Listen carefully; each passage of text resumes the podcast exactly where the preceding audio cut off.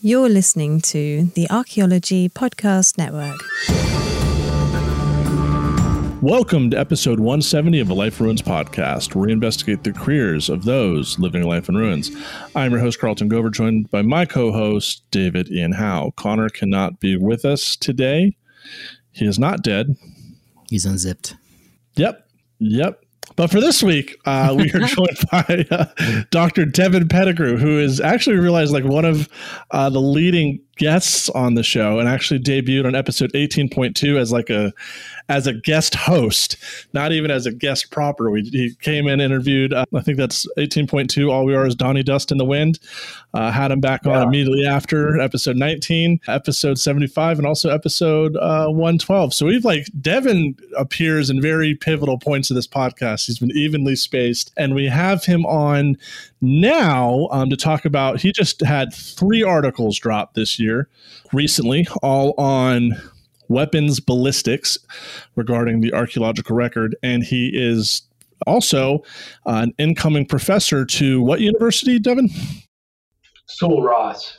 It's in Alpine in West Texas. That's going to be a fun time. I'm really happy for you. Yeah, I'm excited. They have a really strong wildlife management program. And so a lot of what I do is hunting focused, and they have really incredible archaeology down there. And they want to open up an experimental archaeology lab potentially. So it's going to be cool, I think. That sounds awesome and pretty suited for you. Yeah, surprisingly well suited. Yeah. And I, I hope you definitely argue for these three papers to be on your tenure packet because your first year is golden if you have these three. Like you're definitely on track. So the titles of these articles, we're going to put these in the episode description. We have um, reassessing the terminal ballistic performance of trilobate and quad- quadrilobate arrow points on the Iron Age battlefields. That's by Devin and Dr. William Taylor, who's been on the podcast. Terminal ballistics of stone tipped atlatl darts and arrows, results from exploratory naturalist experiments. And in that one, you can see a very great picture of me with my belly hanging out through a cannon, through a, through a camera, not a cannon. And then the last one is on the non-scalability of target media for evaluating the performance of ancient projectile weapons, and like, and that's with Devin and um, Dr. Douglas Bamforth from CU Boulder. It was really fun for me just to look through your illustrations, Devin, because I recognize a lot of these things. I recognize your old office space where you had a crossbow set up in the lab. and, yes. and and you've been talking about this on the podcast since you've been on. We kind of watched the beginning, like your research back in 2019 as you defended. I mean, now we're, we're looking at like these published peer reviewed results outside of the uh, dissertation defense media. So, yeah, right. I mean, just kind of walk us through. So, one of the big ones, we'll, we'll kind of wait for the Iron Age stuff last, but when we're talking about pr- prior to your work on weapon ballistics, how were archaeologists studying the effects of uh, projectiles on past human populations, but also in hunting practices?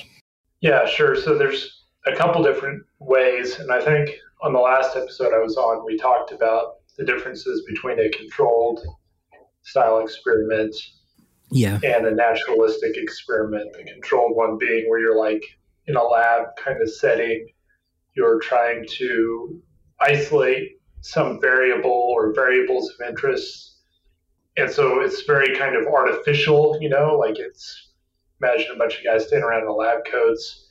That's not the past the naturalistic style experiment where you're you can imagine being out of doors you have actually human users launching weapons. It's really hard to to control for variables in that setting. So they both kind of have their strengths and weaknesses. Prior to my work archaeologists have been doing both for some time. And i would say it seemed like as i looked through the literature that controlled experiments were becoming more and more popular. And so a big issue I ran into is that in a controlled type experiment where you're in a lab kind of environment, uh, one of the ways that you control variables of interest is through the targets that you're using. And so uh, people tend to try and use these artificial target media like ballistics gelatin is probably the best known. And so I discovered more or less that those target media aren't working that well for for studying the type of projectile that we're studying. They're, they're really quite different from bullets, and so you just can't assume that the same target media is going to work the same way. And in fact, you get pretty astoundingly different results shooting uh, an arrow into ballistic gelatin than you do into actual flesh. So that's really the big the big difference. And then uh, the naturalistic types of experiments I carried out are carcasses. The big difference there is that uh, the way I employed high speed cameras allows you to track the projectiles that's coming in, track its velocity, and then track how it decelerates as it penetrates through the carcass, and then you get like a force feedback. So that was pretty pretty interesting. So I mean, it just kind of seems like, I mean, I, I used ballistics gel in my experiment just because it seemed like ballistics gel is the medium you use to test penetration. So I assume archaeologists before right. us just kind of assumed the same. But and so did I. Yeah, for my I used it as well for my master's research. Okay. It's just yeah, because it's supposedly a flesh simulant. I mean. Yeah, no, it makes sense. I think I might have mentioned this last time you were on, but Frison like chewed me out for using ballistics gel and not like in a like a practical experiment. And I was like presenting to the board. I was like, well, I mean, if you want to pay for me to get an elephant to shoot at, like, I'd love to. but it's Right. like all I could really say. But yeah, you got a bison, Yeah. so that's the next best thing. Yeah, it took a lot, a lot of work, but we've done three different bison experiments now. Still hoping for an elephant sometime in the future, but things are going to have to play out just right for that. And Yeah, you gotta be ready. Frizz was pull it off. Yeah, Yeah. The 70s were definitely a different time. Uh, they were. Well, the logistics alone, like you have to one be on a list for the what the Denver Zoo or the Bronx Zoo, and then San Diego Zoo, and then a day later be able to fly out fully stocked with atlatls ready to be experimented with, or else that thing's going to start to rot. Yeah, yeah. everything's got to be ready. Exactly. There was a paper I read. It was never published, but it was one of the most useful atlatl elephant carcass experiments I read about because the guy said, I threw together my kit the day before, and it was like sharpened wood points and stuff, and got pretty lousy results. And the take home message is be ready in case an elephant drops dead at your doorstep.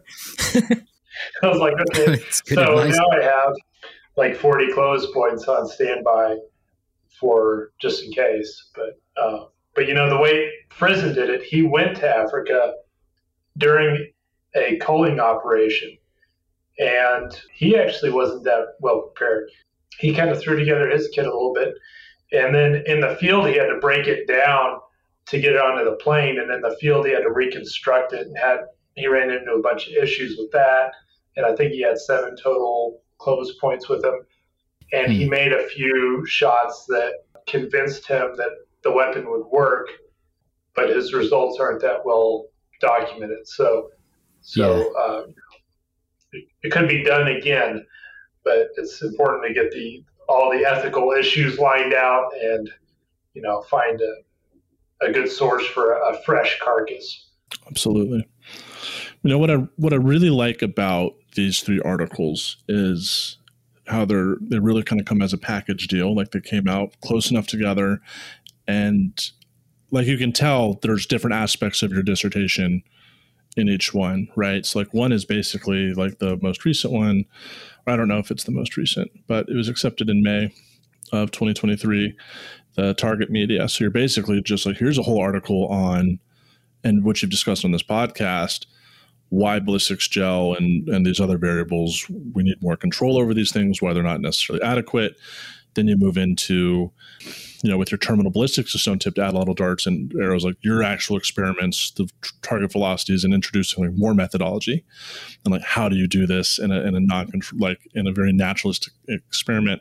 And then the third is you know kind of a case study of doing this on Iron Age battlefields. Like that one kind of threw me for a Yeah. loop because when I think of you, I don't necessarily think of Mongols and right. and like Iron Age points. Yeah. yeah, Scythians. I was like, whoa, okay. And then when I, I saw Dr. Taylor as a co-author, I was like, oh, I, I wonder where the data is is, is coming from here on this one. Yeah. Uh, you know, so that I mean, I just think it's just absolutely fantastic. But yeah, so since these, before we kind of like dive well into these, what's what has the reception been to your articles, if if any? So far, I'm not hearing a lot. So hopefully, people will get out there and read them. They're they're all open access. The first two, the one about target media and the one about carcass naturalistic experiments, are in open archaeology. And then the third one on Iron Age arrow points is in One. But so far, I'm not seeing direct responses. And I mean, could you say that some of the ones you were doing were in response to the I forget the author of came out last year about the um where they were shooting into pottery. Saying those points were in effect. Metin Eren, that's right. Yeah, there have been several experiments at Kent State University in Ohio shooting into pottery clay as a, a flesh simulant. So I did tests on pottery clay as well as ballistic gelatin. I used a a synthetic ballistic gelatin that you can melt and recast. And then I tested a variety of different skin simulants because skin simulants, although in firearms terminal ballistics, they're they're mainly focused on flesh simulants, flesh being like muscle tissue mixed with blood vessels and little bits of fat and stuff, but it's mainly muscle. Mm-hmm. Skin simulants are used primarily in studies of knife stabbings and which is a whole body literature I got into. I think most of the work is done in England, but they they're uh, researching this, the efficacy of different knives thrust into to people as a way to have you know another line of evidence if you're evaluating a crime scene or if you're trying to protect your police force with body armor, stab protective body armor, that sort of thing. So they use skin simulants because skin is the most resistive soft tissue on the body. And so the first thing that the knife has to do, aside from clothing or uh, body armor, is it has to defeat the skin. And once it gets through skin, it can penetrate into uh, less resistive flesh. And then, especially the, the internal organs tend to be a lot less resistant. So I tried evaluating darts and arrows in those three different categories of media the two flesh simulants, clay, and ballistic gelatin, and then skin. So, yeah, the testing, all those was in direct response to a number of papers that have come out that have used those types of media. And I guess to follow up with that, I didn't get a chance to read the Iron Age paper. Would you be able to tell just like, like a quick synopsis of, of what that paper was before we dive in?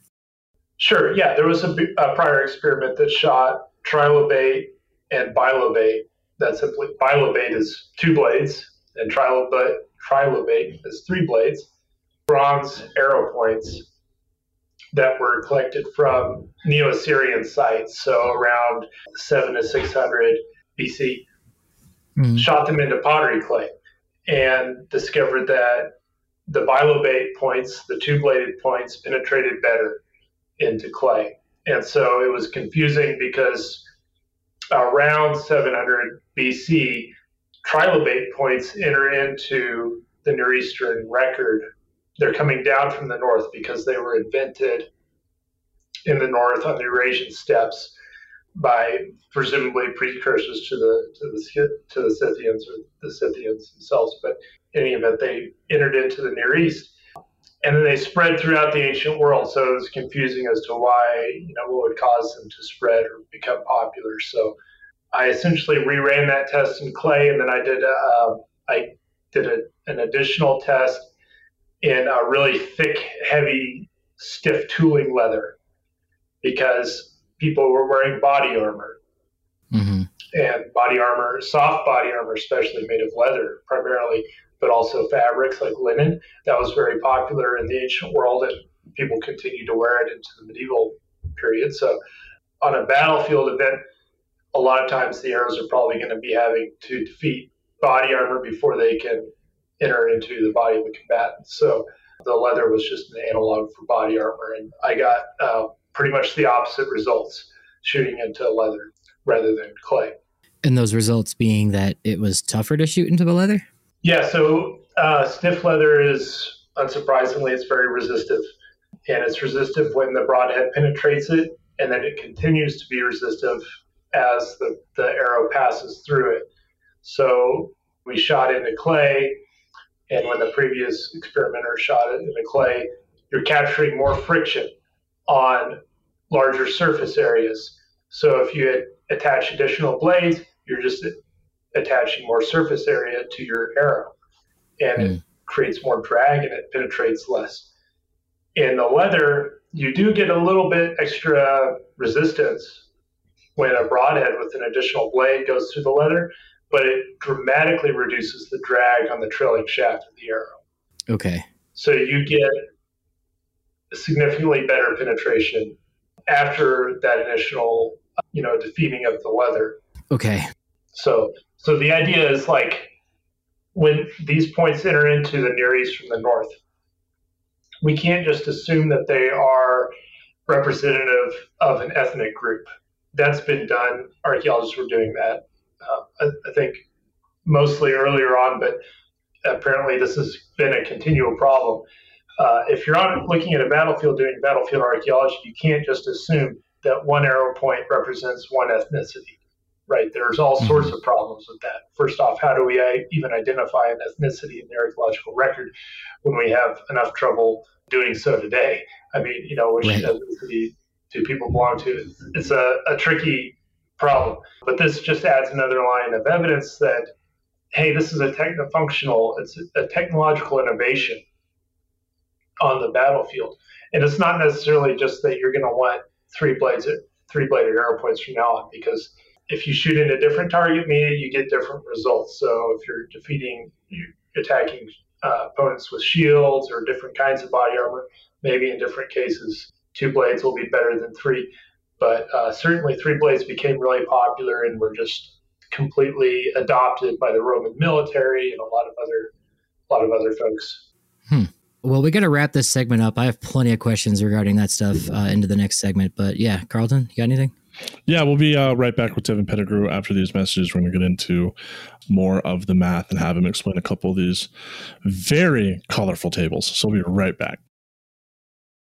Welcome back to episode 170 of a Life Nerds podcast. I'm David Howe. I'm here with Carlton Gover and Dr. Devin Pettigrew. Also, Dr. Gover, should add that. So we we want to move on to the other papers, but I do want to ask when I typed in trilobate points, the second thing that comes up is your recent paper. So my question would be one, I'm assuming these were used by horse archers, um, if they're precursors to the Scythians. And two, do you have any idea why that style took off around the ancient world, or was it designed for shooting other horses or something? Or well, yeah, if you add additional blades and they and the arrow penetrates well, you get a a much worse wound. You know, especially like a three bladed wound. It's mm. really hard to treat that, and it's it's just more deadly. So, so if you're shooting at, at horses, yes, certainly uh, horses on the battlefield, you want to use a big broadhead, and people talked about that in the medieval period in, in Europe. Actually, the longbow is extremely could be extremely effective at defeating horses. So if you have a cavalry charge at a group of archers, I mean, that can go very badly for the, the cavalry. As the French learned at Agincourt. As the French, yes, exactly. So yes, broadheads are effective there, and three blades can make worse wounds. But what's interesting on the northern steppes, and I can't get to, into this in too much detail, but these bronze points are essentially copying bone points that came about towards the end of the Bronze Age. I think they were in use certainly earlier in the Bronze Age, but by the end of the Bronze Age on the steppes, the bone points, these socketed, triangular, and trilobate uh, bone, bone points were becoming really popular, and then they were replaced in the early Iron Age by bronze points, which is interesting that they switched over to bronze. But one of the ideas in the in the Iron Age, one of the ideas here is that to make a three bladed point from iron is actually very challenging and it takes a lot of effort. The Romans were using three bladed iron points. So, which shows how you know important it was for them to make that style of point from, from iron. But earlier on, they were casting them out of bronze, and so the idea is it's easier to cast them from bronze. And um, if they were working better on the, the battlefield, that helps explain why they they spread, you know, relatively rapidly. Yeah. Okay. No, that's pretty fascinating.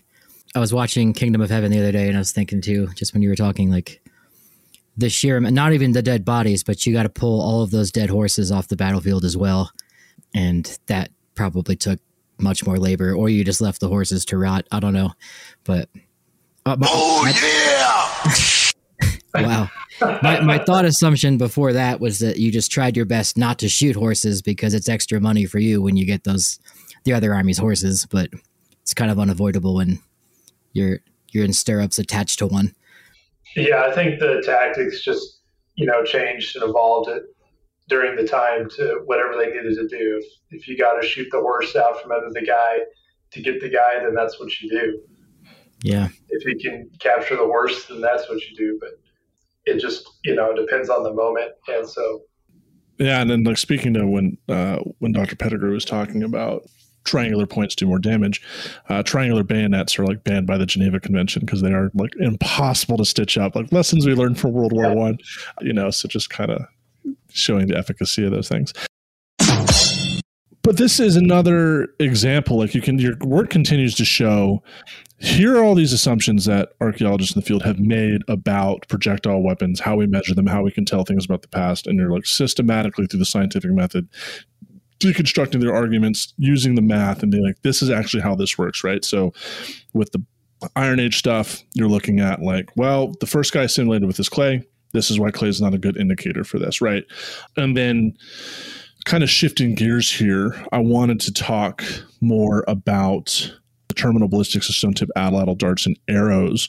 So that is the conglomeration of several different experiments. That's the word I was yeah, looking for. Carcass experiments. So the three bison, the goats. Is the pig data included in this too? Yeah, it's the hog, two goats, and two bison. I haven't. The third bison is is brand new. Okay, so if Devin was on Noah's Ark, there wouldn't be any animals left on the planet. Um, no ungoods, at least. Nothing with those, right? And I, and I, was very fortunate and privileged enough to take part in those experiments, whether just like holding a camera, getting to throw darts myself, and just being a part of that whole fun process across across the West.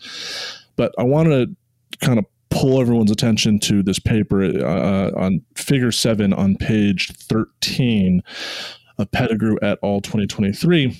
The figure uh, momentum uh, and was it velocity as predictors of penetration Yes, we're looking at uh, terminal ballistics of stone tipped atlatl darts and arrows. Figure seven shows kinetic energy and momentum fitted out against the wound surface area and the total penetration depth. And you have a couple different indicators here. So we're looking at arrows, basket maker darts, different types of cane. So I imagine, so what does cane L, cane M, and cane H stand for? Just the weights. So cane okay. H is cane heavy, cane M is mm. cane medium, and then cane light. Oh, okay. And then you have composite.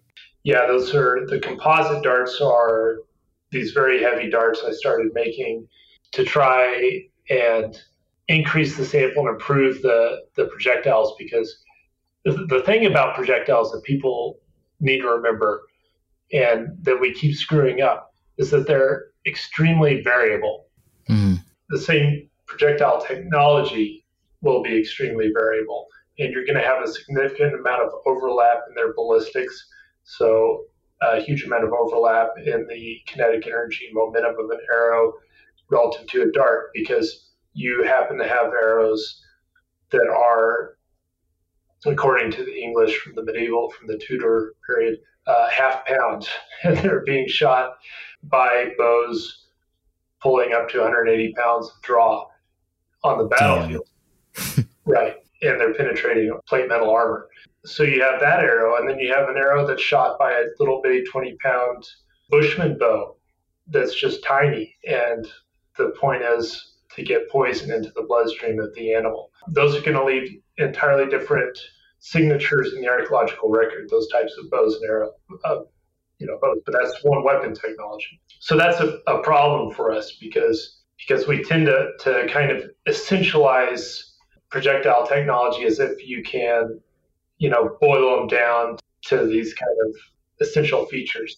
Yeah, and like everybody, even in like within the same culture, I'd imagine somebody has their own specific way of wanting their atlatls. And you know, like when we were shooting the ones on that mountaintop, like you gave me that really, really thick, heavy one. I'm assuming was your composite, and like that felt really good to throw, but it was too big for the atlatl itself. Right. But I'd imagine even if the points are pretty ubiquitous throughout like a region and time period, the atlatl shafts could be way longer or thicker depending on what the person wanted to. So yeah, I mean you can have extreme variability in that atlatl shaft and hold the point more or less constant, or you can do the opposite. You can have a bunch of guys, people throwing atlatl darts that are all very similar, but the points are all hugely different in size. Mm-hmm. Um, all that works. It's all acceptable. Right. So the problem here that we're trying to deal with in these naturalistic experiments is we're trying to assess the performance of projectile points against that backdrop of variability. So we're trying to use different sizes of, of dart shafts primarily. And we could do the same with arrows. Our arrow sample is, is much smaller for this, but but the focus was mainly on darts and we wanted some arrows just for comparison. Yeah. So that's why there's all these different sizes of darts in this graph. I mean, I, I know the answer to this question, but I, I just wanted to, I'll have you answer it for the audience. But like the extreme variability of these graphs and why they're so, not to say why they're so colorful, but what are the importance of these graphs and like why they're complicated and complex? Because in your experiment, yeah. clearly they need to be. Right. So the point of all the different colors and shapes is to allow the the reader to pull in a lot of data with one little figure, right? And to try and figure out what's going on to, to see the differences. So as you're looking at this graph, you see kinetic energy, and, and you can actually see that the, the projectiles are grouping pretty well in how much kinetic energy they're carrying. As the darts mm-hmm. get bigger, they carry a lot more kinetic energy. That's not surprising at all because we know from past work that as projectile thrown projectiles get heavier, they become more efficient for people to throw up to a point of diminishing returns. Where you hit that point of diminishing returns depends on the skill and strength of the thrower. But um, right. But as a general rule of thumb, they're going to carry more energy as they get bigger, and that's true for single throwers as well as for large groups of throwers. So just for yeah. me, a heavier dart carries more energy than a really light one. And what this is showing is that as that kinetic energy goes up, they're penetrating better. Big surprise, but but kinetic energy is the number one variable capturing the penetration and the size of the wound, the wound surface area in our data. Mm-hmm. So so if you're going to hunt a big animal, you're probably and you do that for a living, you're probably going to adapt a heavier weapon kit. Sure the uh, figure six as well. Like, just want to commend you on the like the adding the like the spearheads or the atlatl parts like with the graft is really really helpful. And this is like a beautiful figure. And not to mention, like you. are showing all your work on the side, and yeah, it's. I love how the bottom one is covered in bison crap. Like I remember that point because even though it was a gut shot, I looked at that. I was like, "Oh, that's the poopy point." And you got that. you did that. this, is, this is Carlton's handiwork here. Yeah, you had two shots right in a row, Carlton. So actually, these shots were three apart 290, shot number 290, and shot number 293. They, they hit really close together. They certainly didn't hit the same wound channel, but they, they hit pretty close together. And they're two different points, but they're on the same dart. So that was a really good comparison. So, yeah. yeah. Well, I'm glad I can help. But one of the more like early on table one, right, where you're looking at the bow hunting requirements, that that's a very big part. And we talked about that with the Metin and all, um, Eren et al. Sorry, paper where they're just like, well, you can't hunt elephants with these Clovis points because they're firing them off like a 30 pound bow and blah blah blah. And you know, we talked about that in that episode. But you have like the list of like these are the requirements, the kinetic energy and the uh, force and joules that you need to be able to hunt these different classifications of game. And you have the very large game, which is between 227 and 998 kilograms. Now, um, does a mammoth or mastodon fit within? I don't know what a kilogram is. I speak Merc and I do my weights in orders of Big Macs, so I don't know what a kilogram equates. let's see. Yeah, I know. Uh, let's do a conversion real quick. So I know that Fred Bear killed a African el- a four ton African elephant. At least that was the estimate with a 75 pound bow.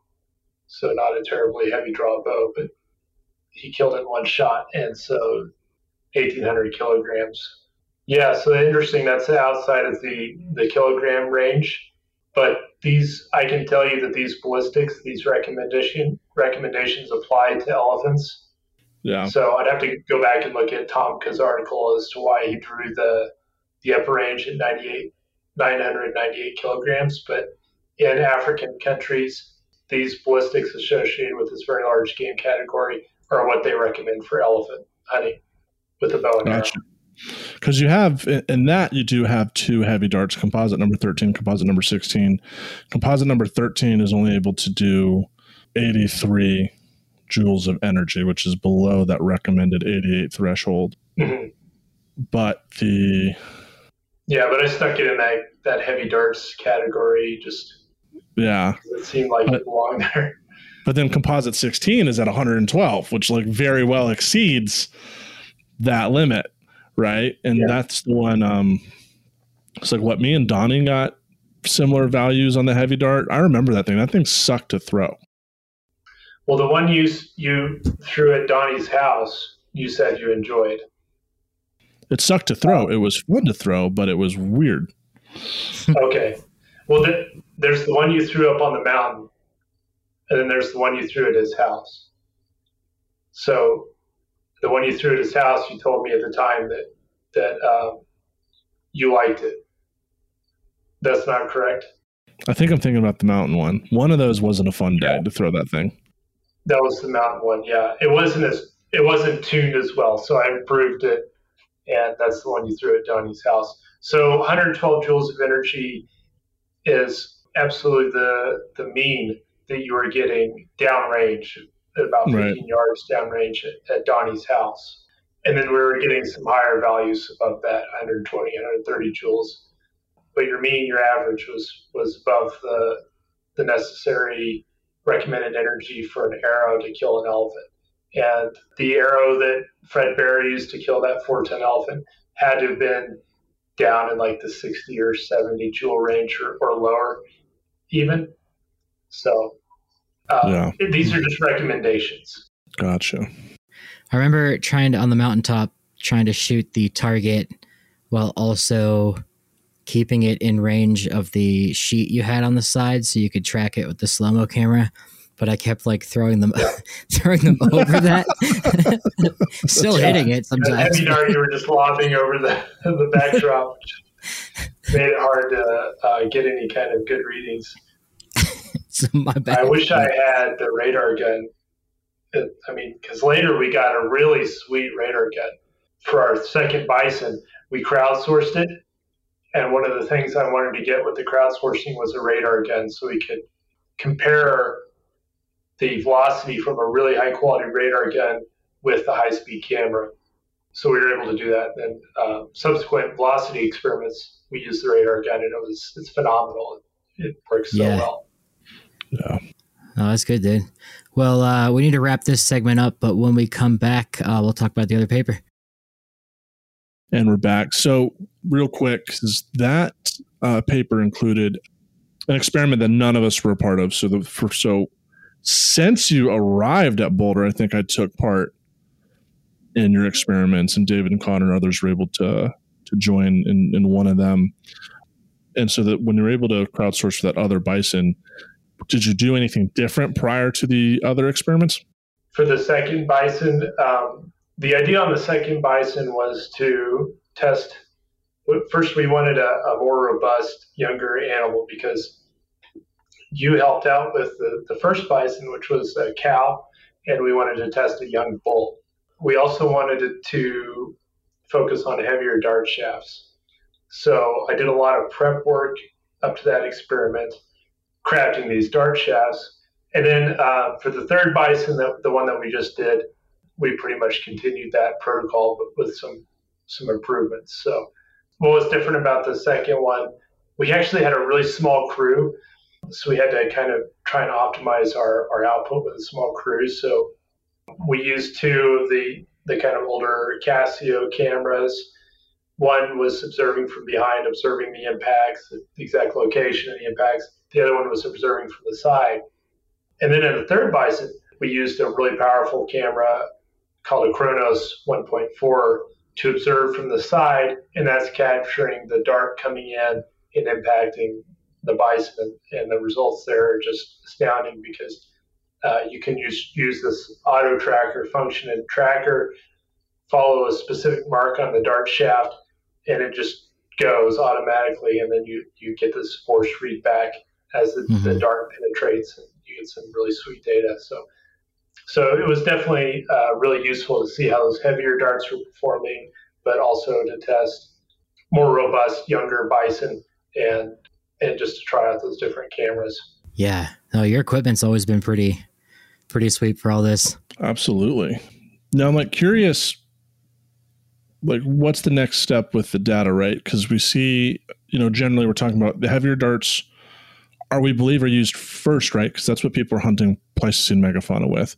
And as time progresses, then we get lighter darts. Then there's a transition. There's a time where darts, like basket maker darts and arrows, are being used together.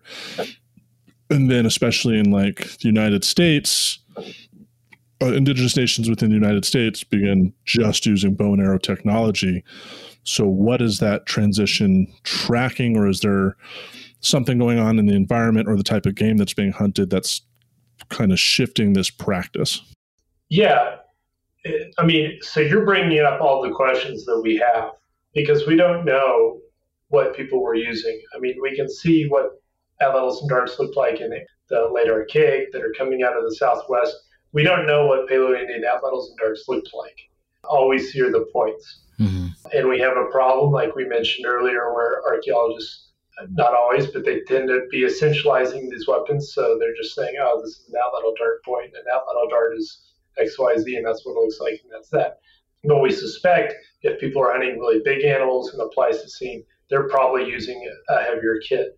And then later in time, these lightweight basket maker darts that we're seeing in the Southwest, these are adapted to hunting uh, a fleeter prey, smaller prey, probably and they're they're hunting you know desert bighorns and that sort of thing. So those are the kinds of questions that we have, and how do we see all of that just from stone points alone? When you pick up a stone point, you don't know how it was used, you don't know what the dart it was on looked like.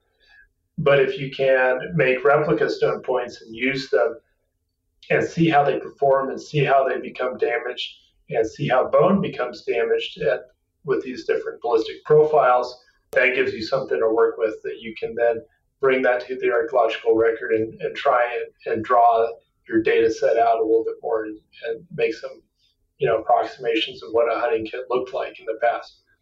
So that's yeah. a big part of what we're trying to do here. Would you ever given the chance do a, a live bison hunt? Or would you be opposed to that? You don't have to answer if you don't want i mean i would hunt a bison with an atlatl but um, I think ethically, it's just uh, it's something you have to tiptoe around. You know, I right. might do it for for my own hunt. Now, having seen how these points perform, I definitely one of the good reasons to do this kind of experiment is it gives you a sense of how efficacious a, a hunting weapon is, and then you can bring that data to try and determine, you know, is this still something we want to do or not?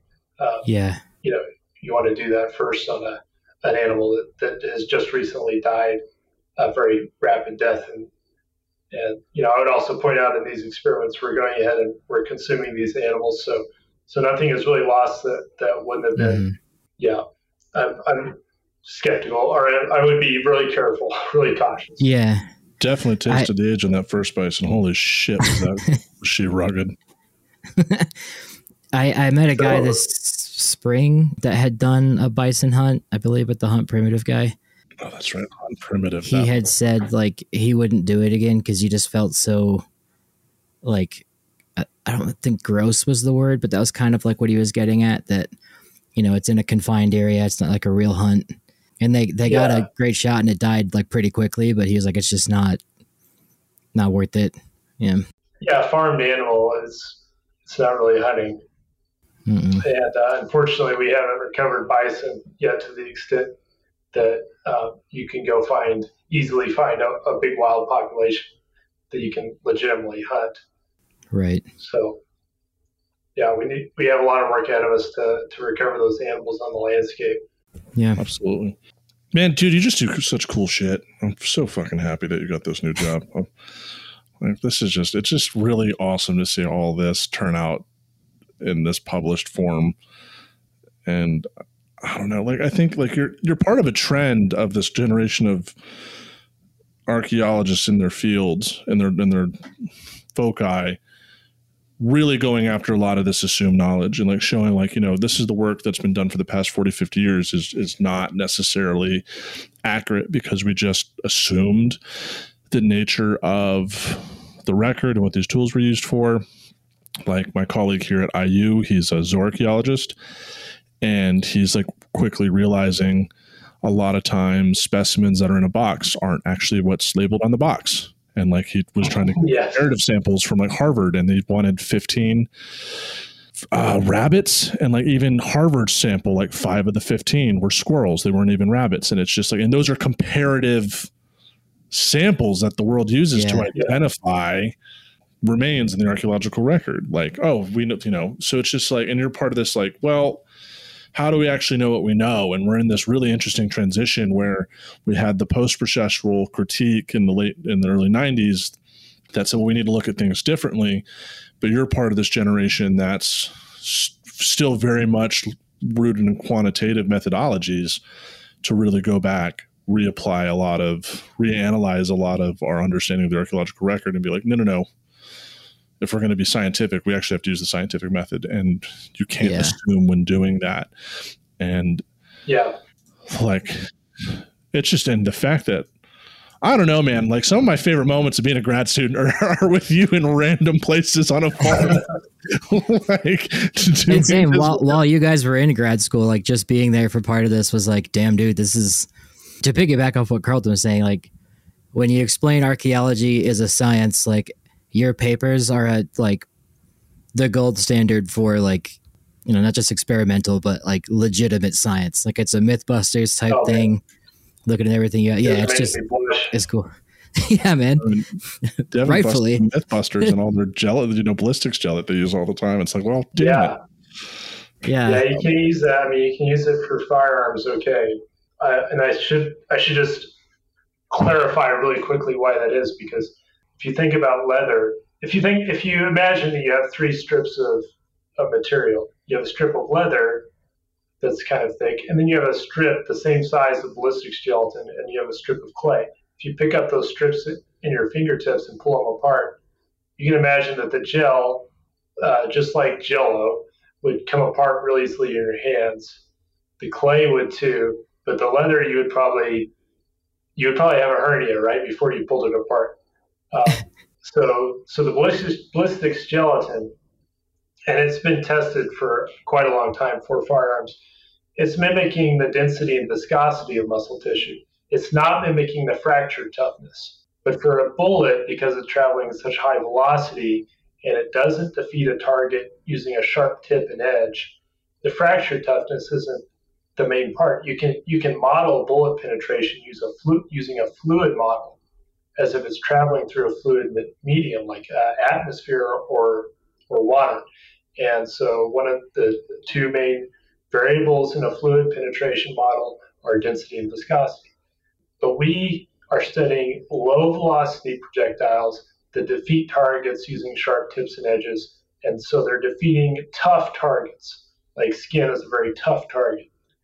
Uh, leather body armor is a very tough target. They're defeating that using those sharp tips and edges. So, so that's why ballistic gelatin just it's not working, and the same is true of clay. Yeah, because there was one moment that you were speaking about how in the high speed you could see that the some the ballistics gel was like bending before it broke, like it was absorbing Yeah. Like arrowheads in particular before it even penetrated. And then it kind of, there's the, uh, an elasticity to it where it kind of gets stuck Yeah. back in. Like it wasn't even act and just like you said, right. It's, it's not doing what it's supposed to do with the tension. So it's like fucking with Right. the penetration depths because it's acting like flubber. Yeah.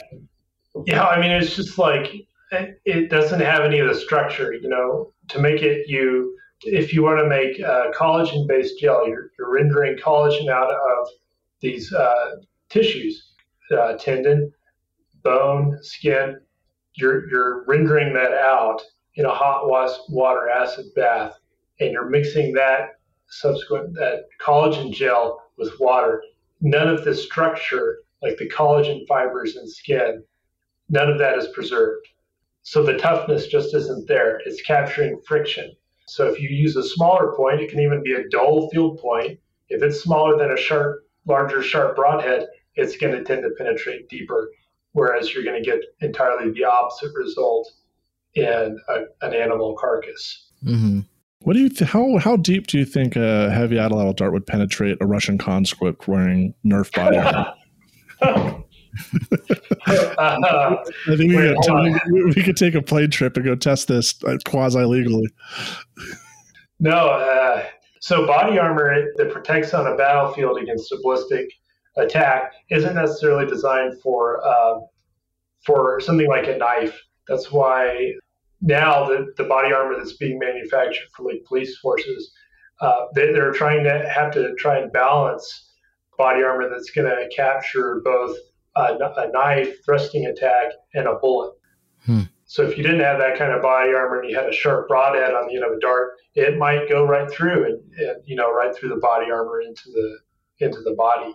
So yeah, I don't know how I can't tell you how deep, but I suspect it would defeat the outer layer of body armor and go through the torso and probably stop at the back, the, the back layer of body armor.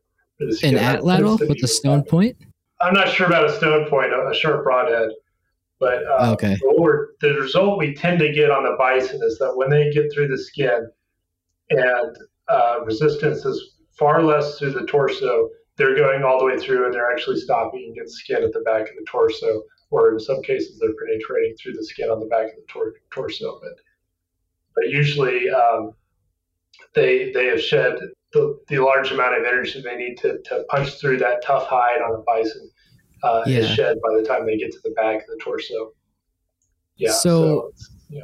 I must have missed it then, but like, how, how is it that it a body armor could stop a bullet but couldn't stop like a broadhead from going through it? Is it just surface area or like pressure? difference is the it's the, the fibers of the body armor because uh, Kevlar body armor, you know, it's a fabric. It's it's stopping kind of a blunt but very high velocity projectile. If you take sharp edges, Uh, they're able to cut through the fibers. So to make uh, body armor that, that protects against both, they're using this this armor that becomes hard hardened at higher velocities or at a certain high velocity. You you know you want the body to the the armor to move with your body, especially if you're having to wear it all day as a police police officer. You're getting hot and sweaty. You need to move around. You don't want it to be to to be a stiff, hard material, but that's what you need to shield against a, a sharp object. So you want a hard material that's going to dull the edge. So it's like why a trampoline can bounce a bowling ball but gets cut by a knife. that makes plenty of sense then. Yeah. Yeah, Okay. So just hire a bunch of Scythian mercenaries to go to Kharkiv or Kiev. I Um, mean, yeah. if you had access to oh, Or the down no, I'm bits. thinking of Star Wars. I mean, yeah. yeah, lightsaber would work too. But right. what's your favorite result, or what's your favorite thing you've learned, or just favorite thing from these papers? the force data that's coming out of the the high velocity or the, the high speed video impacts that's really fascinating. We're seeing uh, peaks in force at different moments in time. So, so the, the main peak generally occurs when the point is penetrating the skin. Because again it's the most resistant soft tissue. If you have a, like a, a lot of wool a thick wool coat it becomes even more resistant so we're seeing these high peaks in force but oftentimes those peaks are occurring when the hafting area of the projectile is penetrated. Mm-hmm. Especially on the third bison that we tested, it still had its winter coat. Had this very thick wool coat that was full of sediment. And a lot of the points were actually getting hung up the hafting area, and there were like wool was getting lodged in there. Or if you just have a, a hafting area that's kind of bulky going through, that's generally where the peak force occurs. And what that mm. means is that, unsurprisingly, a bulkier haft or a haft that isn't very smooth, where that the point is hafted to the foreshaft, that tends to be a big inhibitor of penetration depth. So we don't see the halves in the archaeological record, but we do see the basis of the points that correspond to um, how they were hafted. And so we should be thinking about how to most efficiently haft points when really efficient hafting would be called on, namely if you're hunting really big prey, and how that's going to be, that information is going to be passed down to us generally through stone points alone. Oh, that's cool, man. I mean, I've known you for what, five years? No, since 2020. So, yeah, you've been at this a no, minute. he came. When when did we record Donnie? That was 2019. No, that was 2020. That was, was right before COVID. I remember like people wearing masks at the airport on the way back, and I thought I had it. Uh, but, but did you meet Devin at? He was there for um, the Hell Gap. Yeah, you were at Albuquerque. That's where I met you. That, yeah, that too. But then um, the Hell Gap oh, yeah. dedication. I wasn't there for that. Oh. Anyway, yeah, you've been working on this stuff for a while, and it clearly you're passionate about it. And it just look at. I'm still stuck on this figure with the points or figure six. Yeah, you're clearly passionate about it. So looks great. You're starting your new job soon, but where can people find you? Uh, I still post occasionally on Instagram, AR Atlatl, and uh, we have the website. I want to start putting some time into that website. BasketMakerAtlatl.com is the, the website that uh, Justin and I run. So I think we should uh, start updating that a bit more. But on social media, look for me on Instagram. Okay. It's ar dot atlatl or ar underscore atlatl? ar dot atlatl, yeah. Ar dot atlatl. Okay. All that will be in the episode description. Dude, Devin, as always, thank you so much. Thank you for continuously agreeing to be on the podcast. Um, really excited to see you at a university you absolutely um, deserve a tenure track yeah. position. I think you're only like 12 hours away by car ride. Still. Yes. yeah, I know I'm the same distance from my home in Arkansas to to Sul Ross as I was from to Colorado. So there's that. Yeah. Yeah. Life of an archaeologist. Life and West Texas would yep. be fun. I'd visit you there. It's a cool environment. Yeah, you got the the Big Bend National Park is right there. Yeah. Absolutely. Cool. All right, everyone. We just interviewed Dr. Devin Pettigrew. You can find him on Instagram at ar.atlatl as well as um, his website, Basket Maker something. basketmakeratlatl.com. I don't know why I, st- I, th- I thought that was it. Basketmakeratlatl.com. I thought you froze. Like I thought your video literally my froze. Brain, my brain did. I blue screened in, in the brain. All right. Uh, well, yeah, this has been great. Appreciate you coming on and guys rate and review the podcast. Do whatever you want. The all shows feed thing. S- subscribe on our, our thing and whatever. Anyway, all right. See you guys later. Bye.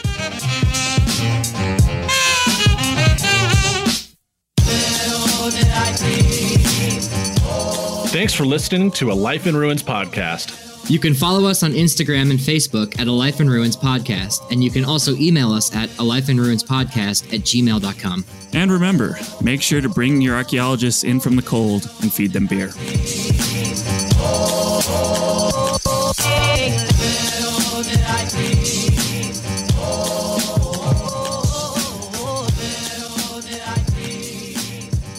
This episode was produced by Chris Webster from his RV traveling the United States Tristan Boyle in Scotland, DigTech LLC, Cultural Media, and the Archaeology Podcast Network, and was edited by Chris Webster. This has been a presentation of the Archaeology Podcast Network. Visit us on the web for show notes and other podcasts at www.archpodnet.com. Contact us at chris at archaeologypodcastnetwork.com.